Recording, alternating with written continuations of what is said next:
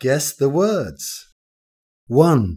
A large place with a big cross on top.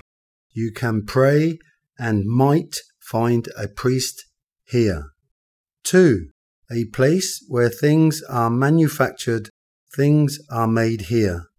3. A tall and lonely building near the coast with a really bright light. 4.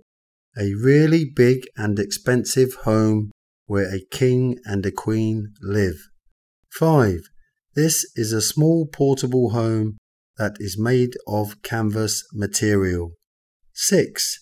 You can use this to cross a river. It can connect land to an island. 7. You can catch a bus from here. 8. A place where water sprays upwards, often found in the centre of a city or scenic spots. Lighthouse. Factory. Palace. Church bridge, tent, fountain, bus stop.